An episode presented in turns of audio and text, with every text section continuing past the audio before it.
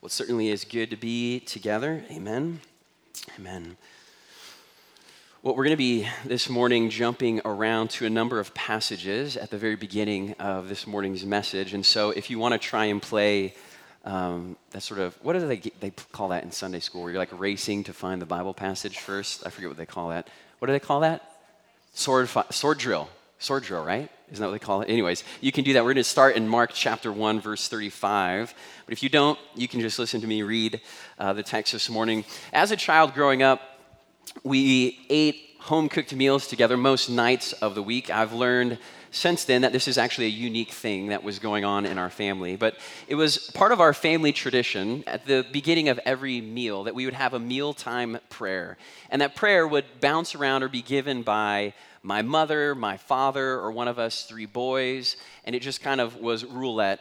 And I remember one time, one evening before dinner, uh, my father was praying, and he prayed probably the most famous prayer in Kaluza family history is the prayer started out as normal as a mealtime prayer often starts out you know like god thank you for your provision thank you for our family thanks for this food and my dad got to that moment i don't know if you've ever been there in prayer where you've kind of run through all of the things that you're going to pray for, but you don't know how to like finish the prayer. Like you don't know how to wrap the prayer up necessarily because you're saying like God thanks for food, amen. It just feels so abrupt, right? So my dad was at that moment in that sort of prayer trying to figure out how he was going to land the plane of the prayer, and he landed it this way. he said, "Lord, thank you for our food and and Lord, just let us have fun with you." And, all, and suddenly, all of the eyes opened up around the kitchen table, and our lips were trying to pinch tight so that we're holding in the laughter that we were trying that we wanted to like really express right and lord let us have a fun with you and it only lasted for about three seconds and everybody burst out into laughter and we had a good good laugh about it. We still laugh about it from time to time. But that prayer that my dad prayed, it's one that we always give him a hard time about. Lord, thank you for your food and uh, let us have fun with you, Lord. Whatever that means, let us have fun with you. We're starting a teaching series this morning on prayer. And one of the things that I just want to say up front is that prayer can be an intimidating thing for all sorts of reasons. Perhaps we don't know the words that we should say. Perhaps we don't know how to land the plane at the end of our prayers. But as we begin to explore what it looks like to develop a praying life, both as individuals and as a church, I want to share some wisdom that I received from, from reading uh, Abbot John Chapman on about prayer. And Abbot John Chapman says this. He says, "You ought to pray as you can, not as you can't." Pray as you can, not as you can't. And as we jump into this teaching series, one of the things that I want you to grab hold of from the get go is that as we explore what it looks like to be a praying people, I never want you to feel like this is out of reach for you because the invitation for us as a people of God is to simply pray as we can, not feel like we have to pray like these masterful prayers, as many of us cannot. And so I want you to hold that with you as we begin this series. One of the things, though, that will jump out to you in the life of Jesus is that prayer was very important to Jesus. It wasn't just something that he talked about, it wasn't just something that he did. Prayer was actually an important practice in the life of Jesus. And I want to sort of rush through just a handful of examples uh, this morning of how we can see this in Jesus' life. And we're going to start with Mark chapter 1. We'll read verses 35 through 39. Mark's gospel reads this way Very early in the morning, while it was still dark, whew, that's early, Jesus got up left the house and went off to a solitary place where he prayed. Simon and his companions were, went to look for him, and when they found him, they exclaimed, Everyone is looking for you. Jesus replied, Let us go somewhere else to the nearby villages so I can preach there also. This is why I have come. So he traveled throughout Galilee, preaching in their synagogues and driving out demons. Let's turn on over to Mark chapter 6, verses 41 through 46. This is right after Jesus feeds the 5,000. The text reads this way Taking the five loaves and the two fish, and looking up to heaven, he gave thanks and broke the loaves. Then he gave them to his disciples to distribute to the people. He also divided the two fish among them all. They all ate and were satisfied, and the disciples picked up 12 basketfuls of broken pieces of bread and fish. The number of the men who had eaten was 5,000. Immediately, Jesus made his disciples get into the boat and go on ahead of him to Bethsaida while he dismissed the crowd. After leaving them, he went up on a mountainside to pray. Let's jump on over to Luke chapter 6, verses 12 through 16. Text reads this way One of those days, Jesus went out to a mountainside to pray. Something about mountainsides and prayer, apparently, in the life of Jesus. And he spent the night praying to God. That is a lot of hours praying. When morning came, he called his disciples to him and chose 12 of them, whom he also designated apostles. Interesting in this moment the big decisions that Jesus makes in his life, choosing the 12, he does, before he makes that decision, he prays all night.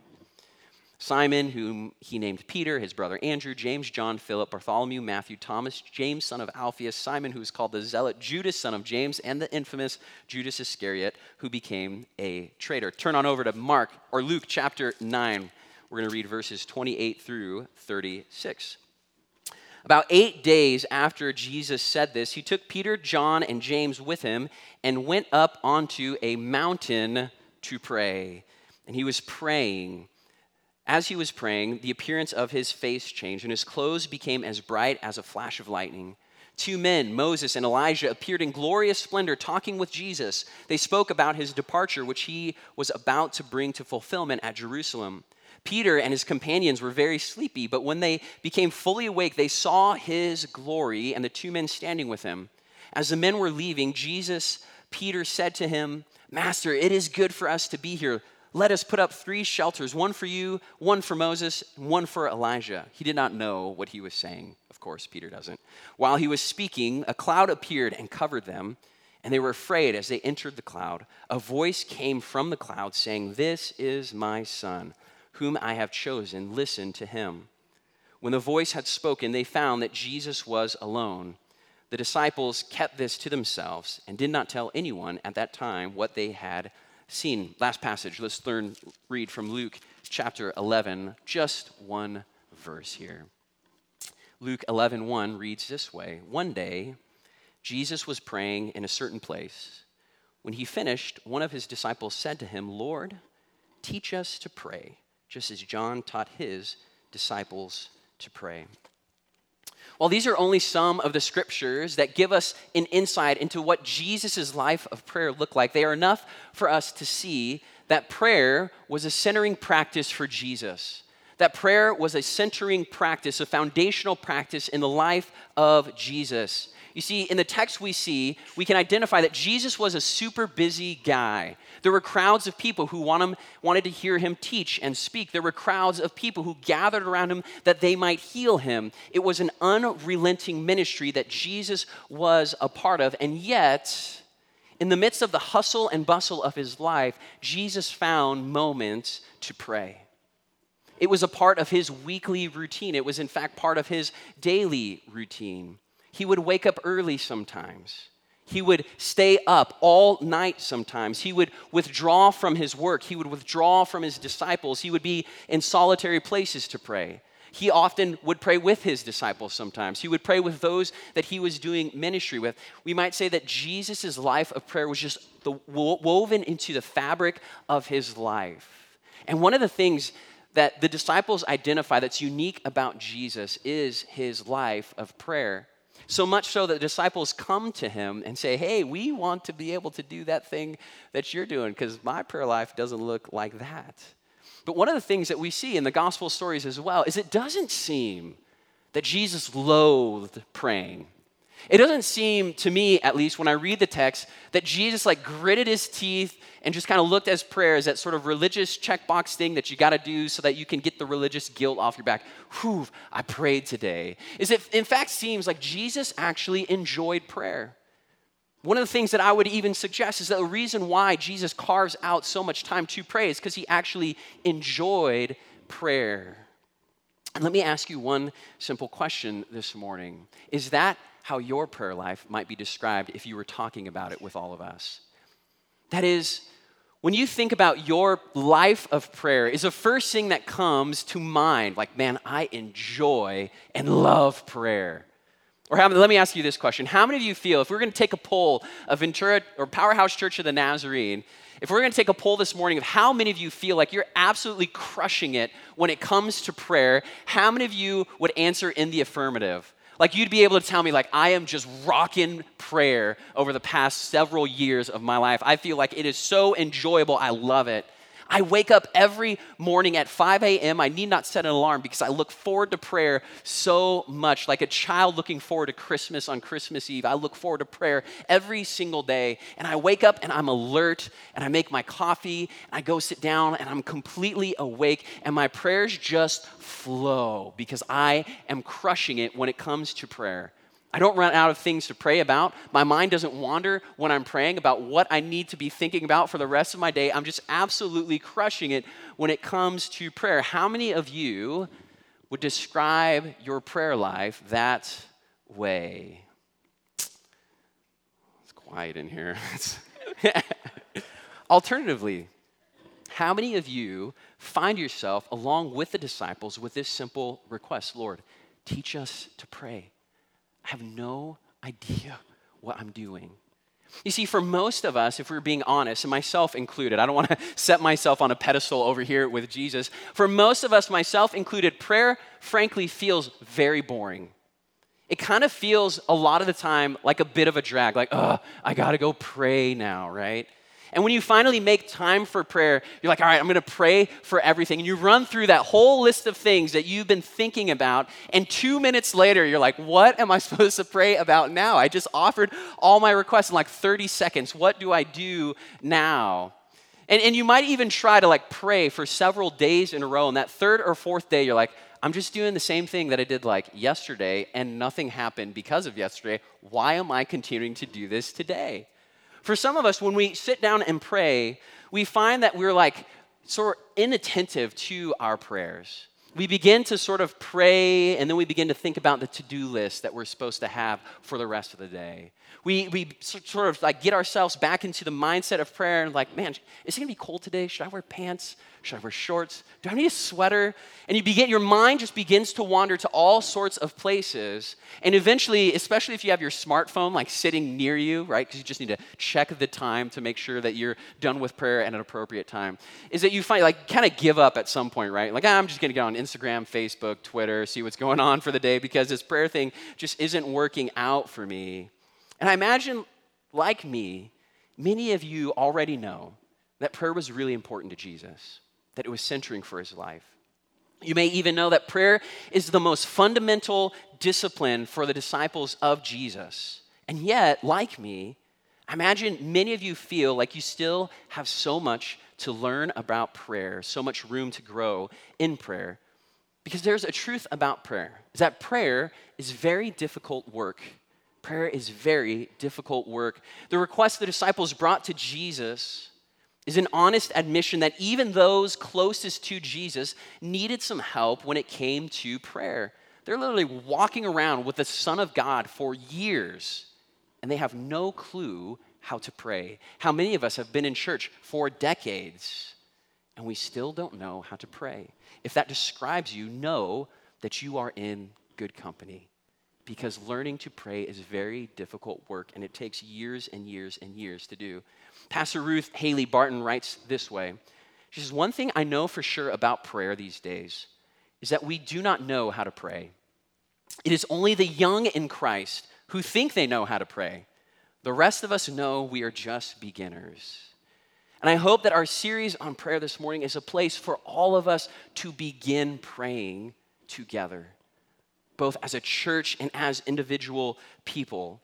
Like my son Levi, who is ever growing and ever beginning to grow in his ability to talk to us, so too are we little children of God learning to talk with him, our Father. And though learning to pray can be difficult at times, it is the most, let me say this, worthwhile pursuit in the Christian life. It's not going to worship services, all that's important. Come back every Sunday. You need to come back. Come on, let's do it, right? But learning to pray might be the most worthwhile pursuit of your entire life. There are any number of definitions of prayer that you might find by reading articles, books, et cetera, et cetera. Talking to God, right, is one of the most common given to new Christians. Like, just prayer is just talking to God. But I want to humbly submit, and I do humbly submit because there are some great spiritual directors and leaders in the church and throughout history. But I want to offer my own definition of prayer to you this morning. Prayer, for me, as definitionally, is communion with God. Communion with God. It is not simply talking to God, it is the ability to be with God in relationship intentionally. It is communion with God. Sometimes that looks like talking, sometimes that looks like silence, sometimes it looks like listening, but all of that is prayer. And the goal of prayer is not to be able to talk for a really long time to God, right? Like sometimes you hear the preacher and he, he prays for like 15 minutes. Everyone's opening their eyes, looking around, like, dude, wrap it up. You probably do that with me sometimes, right?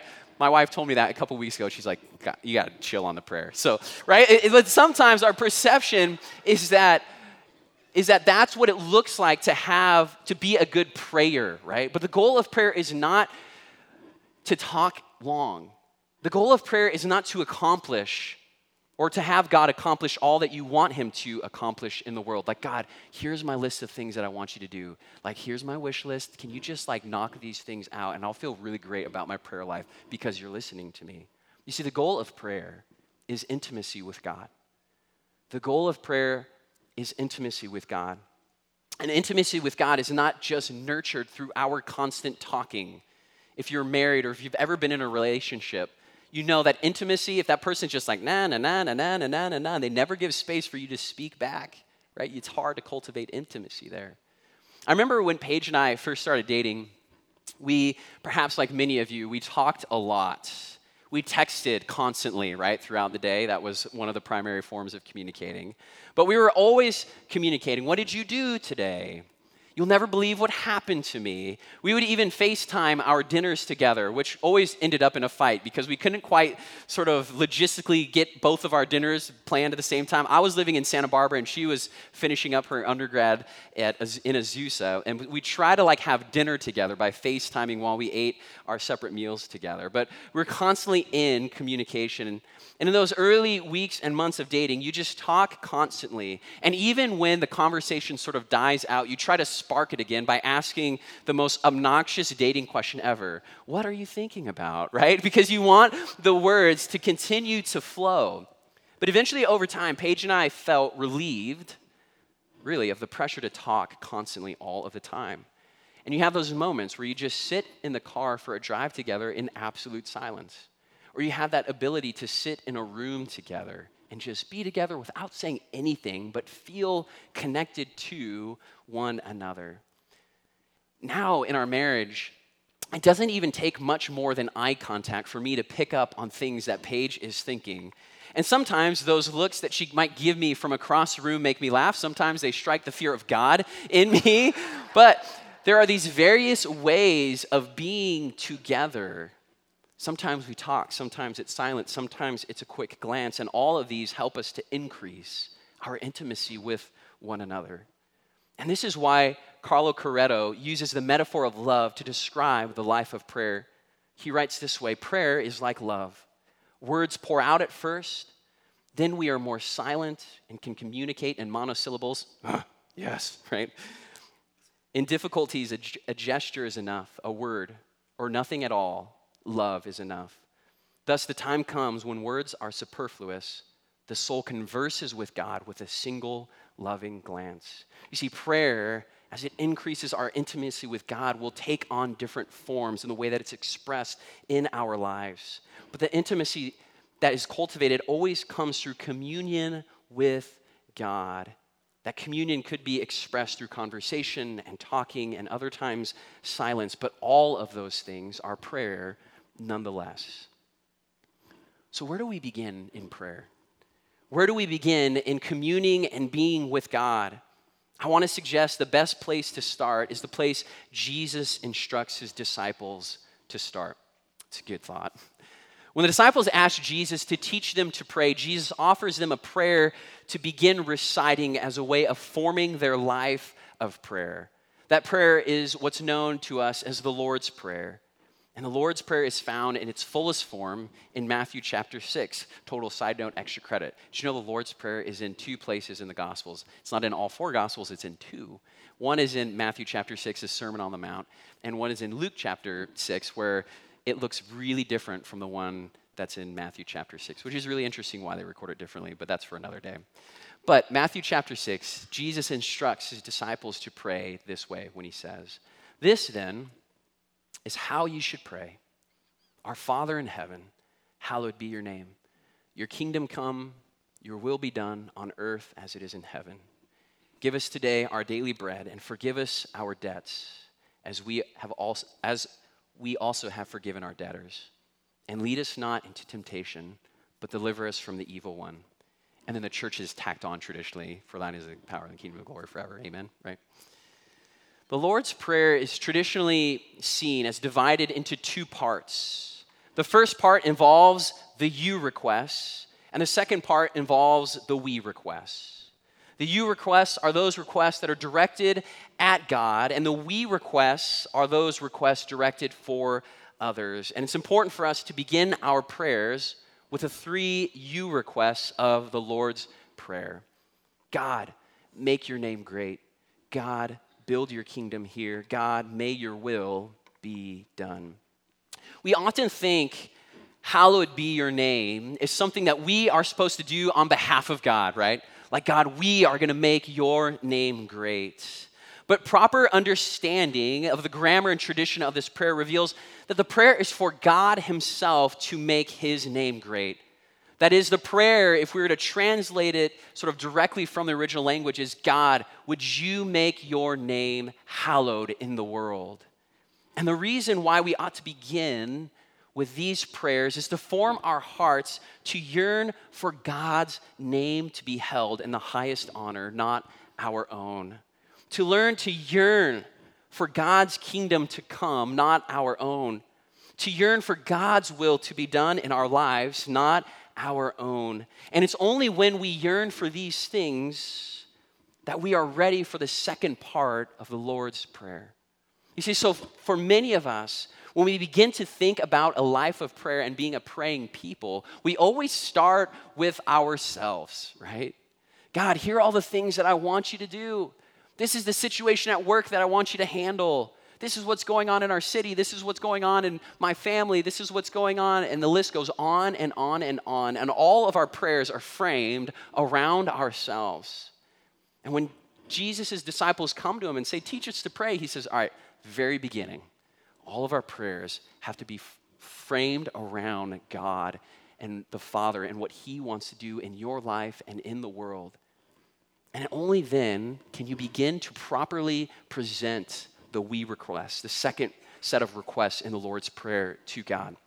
See, the second part of the Lord's Prayer is filled with we, we requests. It is the yearning and aching for the good of others. Notice this is not the me request. This isn't about me, myself, and I. It is about the collective group of us. It is essentially about others. May we have our daily provision. May we be reconciled to God and to others. May we be protected from the snares and traps of sin. This is how we ought to pray. The Lord's Prayer is focused on reforming our hearts to do two things to yearn for God and yearn for the good of others. Just so happens that these are the two greatest commandments according to Jesus love God and love others, and they are captured in their essence and in words that we can pray in the Lord's Prayer. And as simple as it sounds, this way of praying is the way that our hearts are reordered to love God and love others as primary in our lives and not just love ourselves. Or as Scot McKnight writes, in having those desires reordered, we find ourselves as God made us to be beings designed to have proper loves that is, love for God and love for others. Praying the Lord's Prayer reminds us, church, that prayer doesn't begin by drawing God into our hearts, asking Him to do the things that we want Him to do for us, though He certainly cares about these things. Praying the Lord's Prayer is a way of drawing ourselves into the very heart and life of God. When Paige uh, was pregnant with Levi, we received some really great fr- advice from a dear friend. She said to us, You need to remember who is moving in with whom. You need to remember who is moving in with whom. That was her way of saying that we don't need to change everything about our way of life to accommodate this new family member that was about to join us, but rather we needed to teach him how to be a part of our family's life, the rhythms that we already participate in in our lives. And in the same way, the Lord's Prayer is a way of teaching us how to be a part of God's family. It is the assimilation into the family of God, desiring and longing for the things of God first. And it's only once we've been formed in that kind of prayer that we can begin to pray for things in a more honest way with God. The place to begin in prayer is the place Jesus instructs his disciples to be, church, learning to pray the Lord's Prayer. And so I want to in, encourage you or exhort you to do this. This week, as we go about this series, would you do one simple thing at the start of every day? Would you be willing to pray the Lord's Prayer? At the beginning of every day, just take time and space, maybe if it's just two or three minutes, to recite the Lord's Prayer. As we set off in this journey of growing and praying together, I'm committing myself to do these things with you, church. One of the beautiful things about praying in the context of community is that we're all doing it together. We're not just trying to take our own individual effort at it.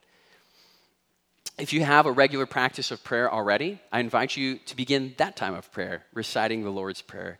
And as we enter into the heart of God in this teaching series together, we might just discover that both on a communal level and as individuals, an increased intimacy with our relationship with Him.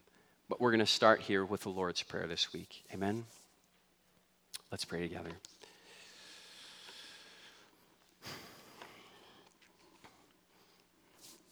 God, our longing and desire is intimate relationship with you. It's not to have you do everything that we think you ought to do in the world. And so we want to begin in this place where we just offer ourselves before you, God. And we invite you to reorder and reshape our hearts that they might better reflect your heart and that in so doing, our character and our lives and our desires and our passions, they would all be shaped and formed by you. God, you have promised that when your people pray, you will listen. That there are no words that are uttered that you do not hear. And so we ask God that as we, as your people, as we begin this teaching series and begin to perhaps implement these new practices of prayer in our own lives, that you would hear them. We're so grateful that you do. It's in Jesus' name that we pray. Amen.